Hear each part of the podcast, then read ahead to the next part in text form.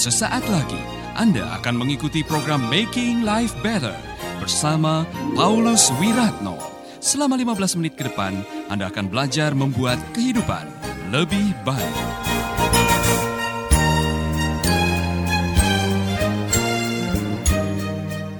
Saudara yang dikasih oleh Tuhan, saya berbahagia sekali oleh karena bisa menjadi berkat melalui Making Life Better, menjadi berkat melalui kata bijak yang disiarkan lewat radio maupun lewat televisi. Saya berbahagia oleh karena ada banyak SMS sebagai respon kepada program Making Life Better yang mengatakan, "Pak, kami diberkati." Pak, saya terinspirasi. Pak, iman saya bertumbuh. Rumah tangga saya lebih baik pelayanan saya lebih maju. Nah, itulah saudara-saudara yang saya rindukan. Ketika saya mendengar Making Life Better telah menjadi berkat bagi banyak orang, ada sukacita tersendiri dalam hati saya. Sukacita oleh karena hidup kita bisa menjadi lebih baik. Sukacita karena ada orang-orang yang dibebaskan dari sakit penyakit, dari rasa berdosa, rasa bersalah yang selama ini barangkali sudah begitu lama menyelinap di dalam hati.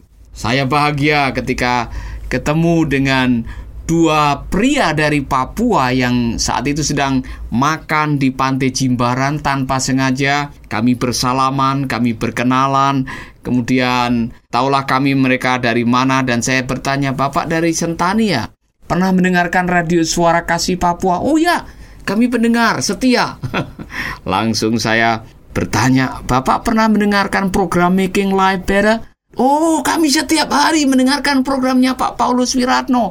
Kami sangat diberkati. Nah, saudara-saudara, dengan diam-diam saya tersenyum dan saya bilang, oh haleluya, sudah bisa menjadi berkat bagi saudara-saudara kita yang ada di Sentani, di Manowari, di Sorong, di Wamena, dan di tempat-tempat yang lain. Nah, Saudara-saudara, ketika saya mengatakan saya Paulus Wiratno, ah, berbahagia sekali mereka langsung memberikan itu topi uh, yang dari Papua yang dari burung cendrawasih langsung ditempatkan di kepala saya dan Bapak itu mengatakan, "Wah, wah, wah, terima kasih, terima kasih, terima kasih." Saudara-saudara, saya bahagia sekali karena apa? Making life better telah menjadi berkat bagi banyak orang. Haleluya. Nah, sekarang saya mengajak saudara-saudara untuk merenungkan satu hal yang saya pikir kadang-kadang kita lupa. Kadang-kadang kita tidak memberikan perhatian secara khusus terhadap apa yang sering kali kita anggap lumrah, apa yang dianggap biasa. Tetapi kalau kita membiarkan itu akan merusak rumah tangga, merusak persahabatan, merusak perusahaan, bahkan merusak diri sendiri. Itulah yang dinamakan marah atau amarah. Bapak Charles Stanley mengatakan bahwa emosi yang paling berbahaya, the most dangerous emotion is anger. Emosi yang paling berbahaya yang bisa menghancurkan pernikahan, bisa menghancurkan persahabatan, bisa menghancurkan perusahaan, bisa menghancurkan pelayanan, dan bisa membunuh diri sendiri adalah kemarahan. Oleh karena itu Alkitab mengatakan dengan jelas seperti ini saudara-saudara. Yakobus 1 ayat 19 mengatakan, "Perhatikanlah ini baik-baik. Saudara-saudara yang tercinta, setiap orang harus cepat untuk mendengar, tetapi lambat untuk berbicara dan lambat untuk marah." Dengar baik-baik. Perhatikanlah ini baik-baik kata kitab Yakobus. Saudara-saudara yang tercinta, setiap orang harus cepat untuk mendengar dan lambat untuk berbicara dan lambat untuk marah. Rupanya ada hubungan yang sangat erat antara cepat bicara, lambat mendengar, dan kemarahan. Ketika kita belum mendengar yang lengkap, ketika kita mendengar hanya sebelah pihak, ketika kita hanya mendengar separuh-separuh, ketika kita hanya mendengar sebagian, belum lengkap ceritanya, kemudian muncul pemikiran dan asumsi kita, bisa-bisa kita marah. Karena marah adalah perasaan displeasure, perasaan yang tidak nyaman oleh karena ada sesuatu yang mengganggu kita yang belum tentu berdasarkan fakta yang sebenarnya, tapi belum sempat mendapatkan fakta yang sebenarnya, kita sudah berasumsi duluan. Itulah yang membuat kita akhirnya marah.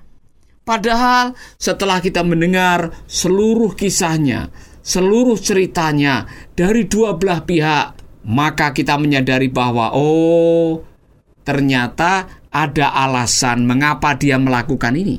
Ada alasan mengapa dia mengatakan ini. Setelah kita memahami dari dua belah pihak, redalah kemarahan kita. Nah, saudara-saudara, kemarahan sering terjadi oleh karena kita belum mendengar selengkapnya. Makanya Alkitab mengatakan, "Belajarlah cepat mendengar dan lambat berkata-kata. Apa yang terjadi jika kita terlalu cepat berkata-kata padahal belum mendengarkan seluruh ceritanya? Saudara-saudara, ketika kita mendengar hanya separuh atau kita langsung berkomentar berkata-kata tanpa mendengar seluruh kisahnya, kita cepat menghakimi, kita cepat mengadili orang dan ketika orang mendengar ucapan kita yang dalam emosi kemarahan, orang jadi marah. Anda masih bersama Paulus Wiratno di Making Life Better.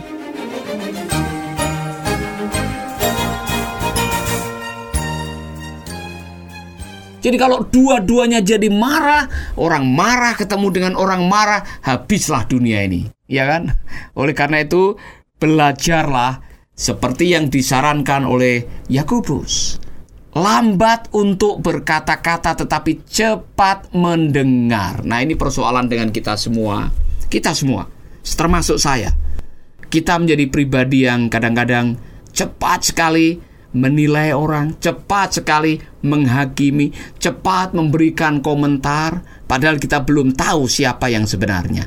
Saudara-saudara, marilah kita menjadi pribadi yang mengikuti kebenaran firman. Nah, apa yang dikatakan oleh firman Tuhan di sini Saudara mengenai kemarahan?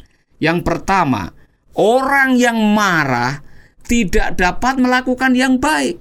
Yakobus pasal 1 ayat 20 mengatakan alasannya, "Mengapa Anda jangan marah atau lambat untuk marah? Karena ketika Anda sudah terlanjur marah, orang yang marah tidak dapat melakukan yang baik yang menyenangkan hati Allah. Orang yang sedang marah tidak bisa menyenangkan hati Allah. Orang yang sedang marah tidak bisa melakukan yang baik. Marah itu menghancurkan. Marah itu uh, destroy or disturb. Marah itu mengganggu, saudara. Itulah sebabnya saya setuju dengan apa yang dikatakan oleh firman Tuhan. Jangan marah, lambatlah untuk marah. Cepatlah untuk mendengar. Nah, jadi salah satu tips, salah satu rahasia untuk mencegah kemarahan, untuk memperlambat kemarahan adalah dengarkan baik-baik. Jangan terlalu banyak interupsi. Jangan terlalu banyak memotong pembicaraan orang. Kalau pasanganmu sedang bicara, kalau gurumu sedang bicara, kalau temanmu sedang bicara, biarkan bicara. Kalau ada laporan, biarkan laporan itu selesai. Kalau ada pengaduan, dengar dari dua belah pihak. Jadi jangan hanya menilai dan menghakimi orang sepihak yang akhirnya kita terjebak dalam kemarahan yang menghancurkan.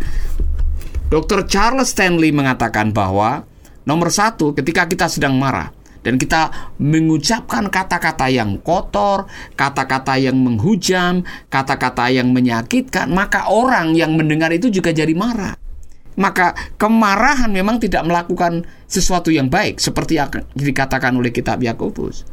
Oleh karena itu saudara-saudara cara untuk kita menahan marah atau mengurangi kemarahan ialah dengarkan baik-baik.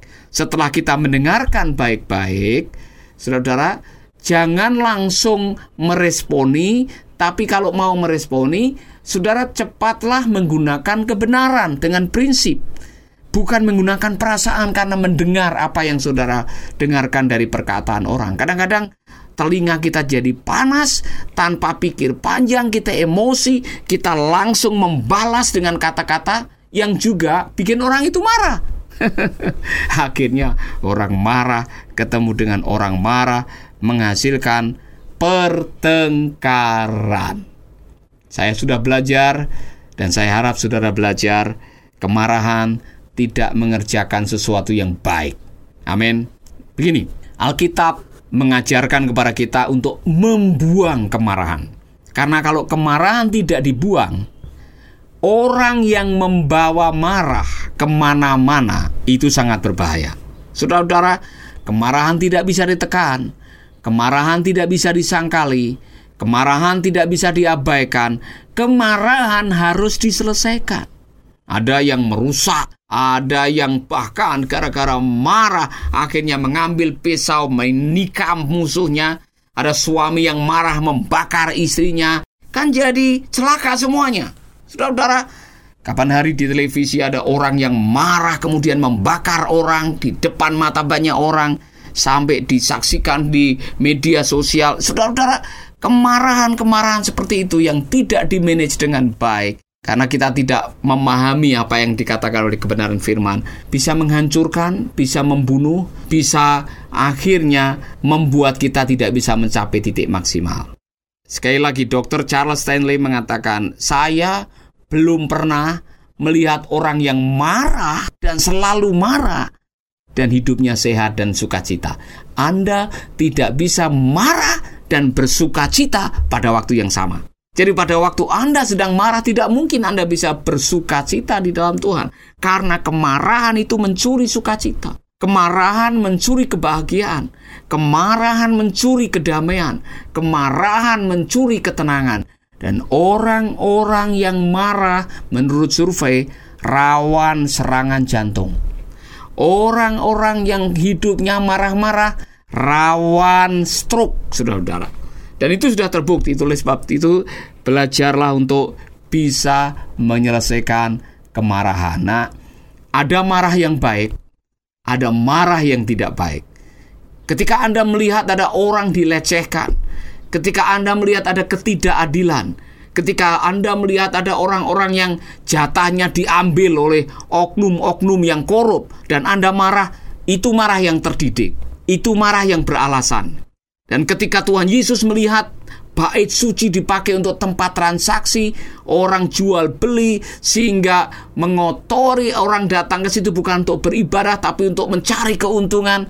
Yesus marah dan mengobrak-abrik dagangan mereka. Masuk akal. Alkitab juga menjelaskan lebih dari 400 kali and God anger. God angry. Tuhan marah karena dosa. Tuhan marah karena kejahatan. Silakan kalau saudara melihat sesuatu ada perasaan marah, itu masuk akal. Tetapi kalau kemudian hal-hal kecil yang tidak beralasan Anda marah, Anda tersinggung, akhirnya Anda tidak bisa menikmati hidup, Anda kehilangan sukacita dan memboroskan hidup untuk sesuatu yang seharusnya tidak layak bersama dengan Anda. Saudara saya tidak tahu.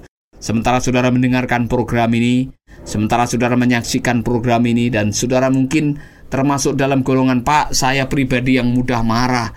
Saya ingin supaya bisa menyelesaikan ini semua, saudara-saudara. Jawabannya adalah belajarlah mengampuni dan belajarlah cepat mendengar dan lambat berkata-kata. Amin. Jangan cepat menghakimi orang, jangan cepat tersinggung. Jadilah pribadi yang yakin dan percaya diri dan izinkanlah Tuhan menolong saudara-saudara. Anda yang sudah lama menyimpan kemarahan kepada orang tua, kepada anak, kepada pasangan, kepada teman, kepada pimpinan, dan Anda sengsara oleh karena kemarahan itu, dan hari ini Anda mengatakan, Pak Paulus tolong saya, saya mau supaya lepas dari kemarahan. Saya mau berdoa buat saudara. Saya mau berdoa supaya Tuhan melepaskan saudara. Saya mau berdoa supaya Tuhan memberikan kebebasan. Saya berdoa supaya Tuhan mengangkat kemarahan saudara dan saudara akhirnya bisa mendapatkan keringanan dan pertolongan Tuhan. Mari kita berdoa. Bapa kami di dalam surga, kami percaya kuasa kebenaran firman-Mu. Ajari kami untuk seperti firman-Mu, menjadi orang yang lambat berkata-kata, lambat marah, dan cepat mendengar, dan bisa mengampuni apa pun yang sedang terjadi dalam hidup kami, bisa memaafkan dan mengangkat semua beban kemarahan, membuang semua dendam. Bapak, aku berdoa untuk semua sahabat Making Life Better di mana pun mereka berada yang sedang mendengarkan radio ini. sedang menyaksikan program ini, aku berdoa di dalam nama Yesus, bebaskan mereka, lepaskan mereka, berikan mereka kasih sayangmu, dan berikan keberanian untuk mereka mengampuni. Di dalam nama Yesus kami berdoa. Amin, amin, amin. Tuhan memberkati saudara. Jangan lupa dengarkanlah Making Life Better seri yang berikutnya yang tentunya akan memberkati saudara.